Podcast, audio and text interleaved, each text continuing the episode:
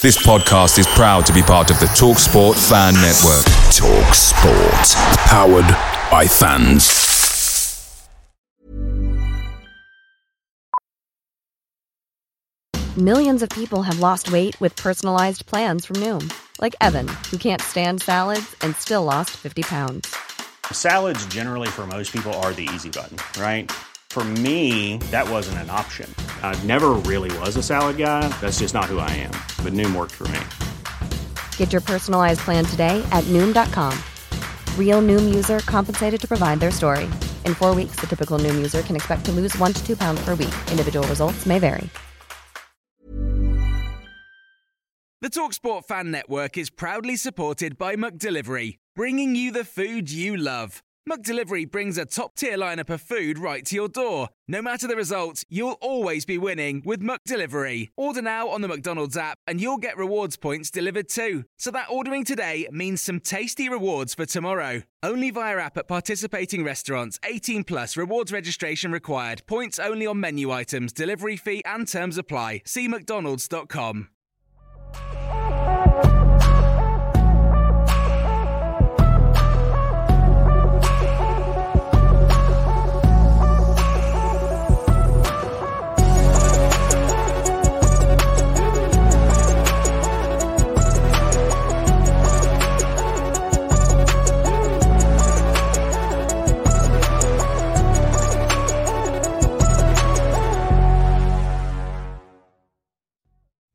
everyone, my name is Max Stokes and I run the Villa on Tour YouTube channel. I'm an Aston Villa fan who goes week in, week out, every single game, home and away. I do match day vlogs on my YouTube channel as well. I will be there on New Year's Day at the Tottenham Hotspur Stadium in the away end. So any Tottenham fans, please feel free to go over to the Villa on Tour YouTube channel, go and subscribe over there. I'm very, very close to 50k, so any support on that will be massively appreciated indeed.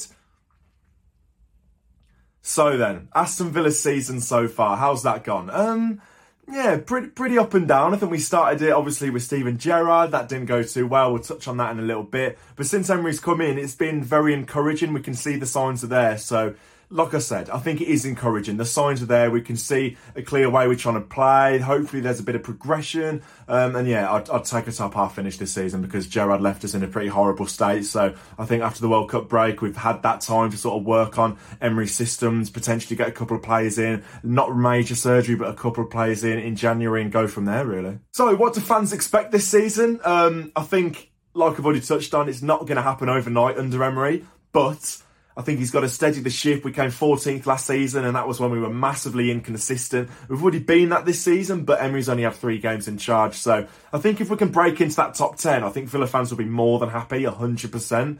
Um, I don't think there's any expectation to do what Newcastle have done and get that top four, top six, top eight, maybe potentially get into that top eight because it is so tight this season. Teams like Fulham, Brighton are up there. So, but yeah, I'd be happy with 10th, I would. And then you get that summer transfer window out of the way, a couple of additions, and then we go again the following season. So, top half for me. I'll take that. So, how can you expect Villa to set up and what are the differences under Emery? I think, like I've already said, he's so adaptable during games and he can see what's going on the pitch and he can adapt to that, which I think we haven't had um, with a Villa manager for years and years and years, not just Gerrard. So even for that, that Man United game I've already touched on, the, the 3 1 win, he saw we were winning, he saw we were majorly, well, I wouldn't say majorly, but we were under the cosh, we were losing, we were winning 3 1, sorry. And he brought on defenders, he went six at the back, I think, towards the end of that game. So it was encouraging, he's adaptable. Um, but in terms of how we set up, it changes. It's quite hard to see because it changes in game all the time, four, five, six times within a game. I think he sets up basically 4 2 2 2, um, which fits the players we've got, it fits the team. So, yeah, I'd, I'd say 4 2 2 2, but players do move within their positions, and it is, it is all over the place, but in a good way. So then, from an outsider's point of view, from a Villa fan's point of view, what have I made of Tottenham? What have I made of Conte as Tottenham boss? I like Conte. I think a little bit similar to Emery. I think he's got that um, credentials. He's a winner. He's done it before on the continent. He's done it before in this country at Chelsea. He did a very good job there. Um, obviously, winning the Premier League with them as well. Um, I fancy him to win a trophy with Tottenham. I think if anyone's going to do it, it's going to be him. Obviously, it's been a, a hell of a long time for Tottenham. Um, not quite as long as Aston Villa, but there you go. But yeah, I, I, mm, this season as well, I think they've been a little bit up and down. Um, Tottenham, I think they could potentially break into that Champions League, but yeah, I think there are teams that are a little bit stronger. For example, Liverpool had a tough start to the season, but they're coming up now. Man United are finding a little bit of form. Chelsea are finding a little bit of form. So Tottenham might struggle to keep up for me and get themselves into that top four. But if they can get themselves sorted out, Conte can get a little bit of consistency with Tottenham. I think they could potentially get there, but there is a lot of competition up there this season. Now, I've been asked this question. I think this is a little bit harsh. My favourite moments from Tottenham Villa games over the years. There haven't been that many. There haven't been that many from my, from my point of view. Um, we've got a pretty horrendous record against Tottenham, um, especially at Villa Park. We got pumped last season. I think it was 4 0 in the end. The one that sticks out for me, not in a good way, is just before lockdown in 2020 when we lost 3 2. Son scoring a last minute winner at Villa Park after it went under Engels' foot. Not a good one. Not a good one. But a couple of bright moments. I think 1 0 um, at White Hart Lane, Benteke scoring the header in 2015. Um, that was on my birthday. I really, really enjoyed that one. But we haven't had too many happy memories against Tottenham, so I'm not a fan of that question, Chris. Not a fan. So, standout players this season for Aston Villa. I think the standout one that 100% speaks for itself is Emi Martinez. Um, unreal. What he's done for Argentina, winning the World Cup with his country. Absolutely love it. I love the bloke. I think he's probably our most high profile player now. And yeah, speaks for itself, really, doesn't it? Matty Cash, what he's done with Poland in the World Cup, fantastic. Um, but the one that I'm probably most excited about is Jacob Ramsey. He's got that something that nobody else in the Villa team's got. That ability to carry the ball is so, so good, and he's still really young. So he's got that potential for me to get into that England squad at some point. And yeah, he's just an absolute joy to watch. He's got that goal scoring streak in him, which he didn't have a couple of years ago. We didn't, well, I especially didn't really know what he kind of was as a footballer. Um, but he's he's matured since then. He's still got a long way to go, but yeah, fantastic player. And another one I want to mention as well is Boubacar Kamara. He is a different class, absolutely different class. I'm still surprised we managed to land him, and especially for a free in the summer. That is probably one of the signings of the Premier League in that summer. It was it was brilliant. So yeah, a lot to be excited about. But those are the standout players for me this season for Villa. Ever catch yourself eating the same flavorless dinner three days in a row? Dreaming of something better? Well. HelloFresh is your guilt free dream come true, baby. It's me, Keke Palmer. Let's wake up those taste buds with hot, juicy pecan crusted chicken or garlic butter shrimp scampi. Mm. Hello Fresh. Stop dreaming of all the delicious possibilities and dig in at HelloFresh.com. Let's get this dinner party started.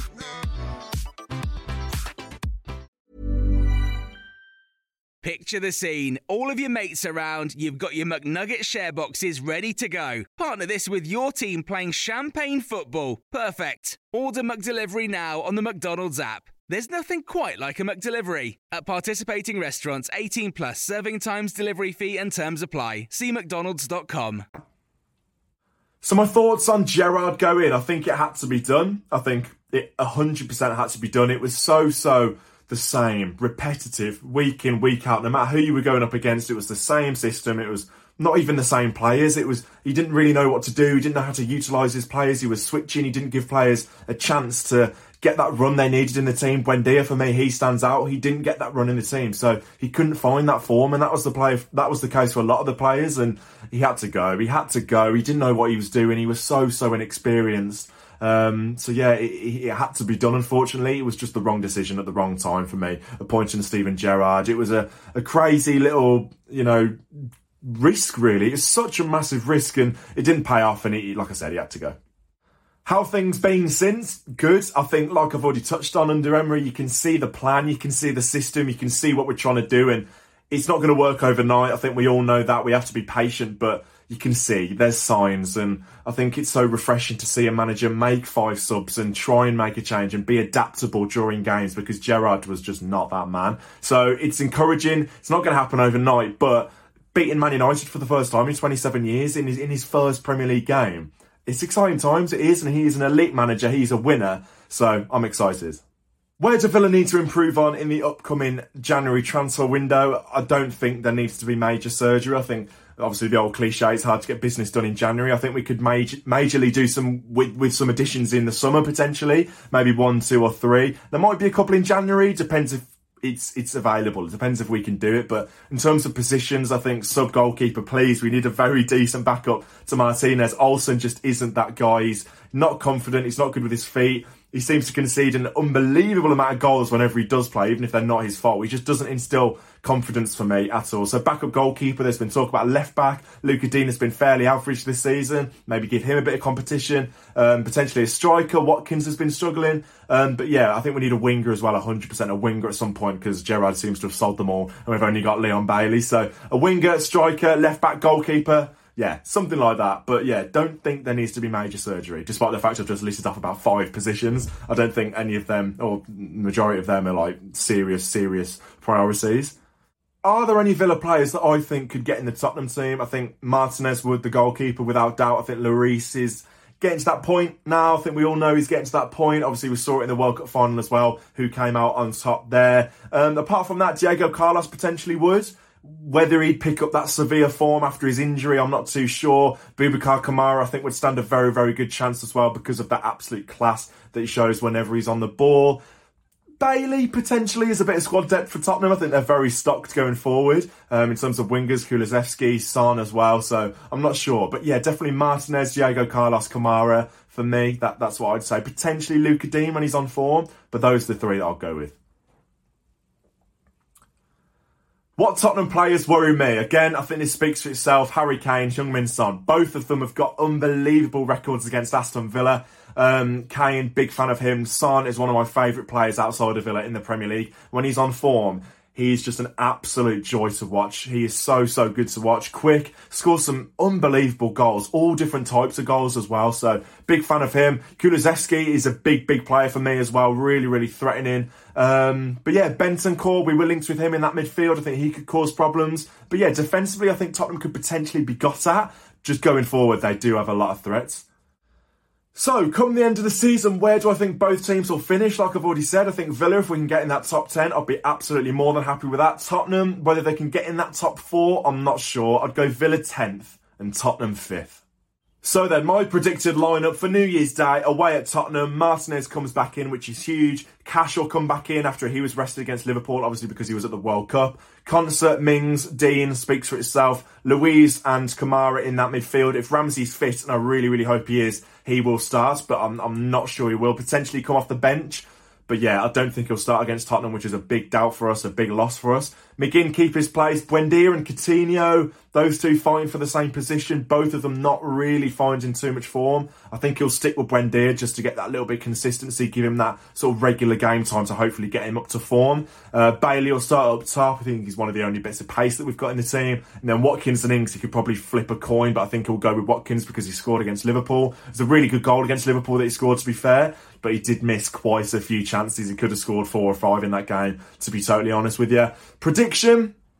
I don't know. We don't normally turn up against Tottenham, which does what which does worry me, but Emery, he's got a plan. So I'll go with a scrappy 1 0 Villa win with Ollie Watkins to get the goal. I think a clean sheet would be a big ask. Tottenham starts start slow, so it wouldn't surprise me if we're winning at half time and then Tottenham come back, which has happened. I think it happened in our first game back in the Premier League um, when John McGinn scored early and then Tottenham came back. So a similar, similar sort of game to that I might expect, but I'll be positive and I'll go with a 1 0 win. Thank you so much for having me on, Chris. Really do appreciate it. Um, and yeah, one more thing to say up the Villa.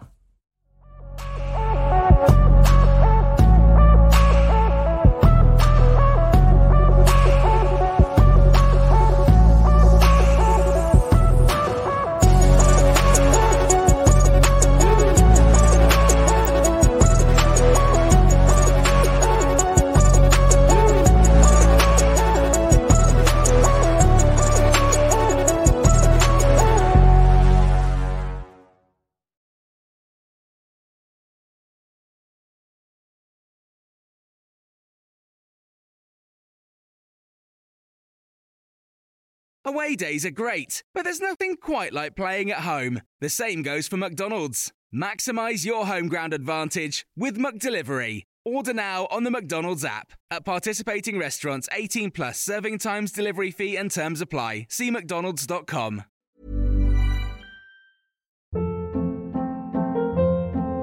Hold up. What was that? Boring. No flavor. That was as bad as those leftovers you ate all week. Keke Palmer here, and it's time to say hello to something fresh and guilt-free. Hello Fresh. Jazz up dinner with pecan-crusted chicken or garlic butter shrimp scampi. Now that's music to my mouth. Hello Fresh. Let's get this dinner party started. Discover all the delicious possibilities at hellofresh.com.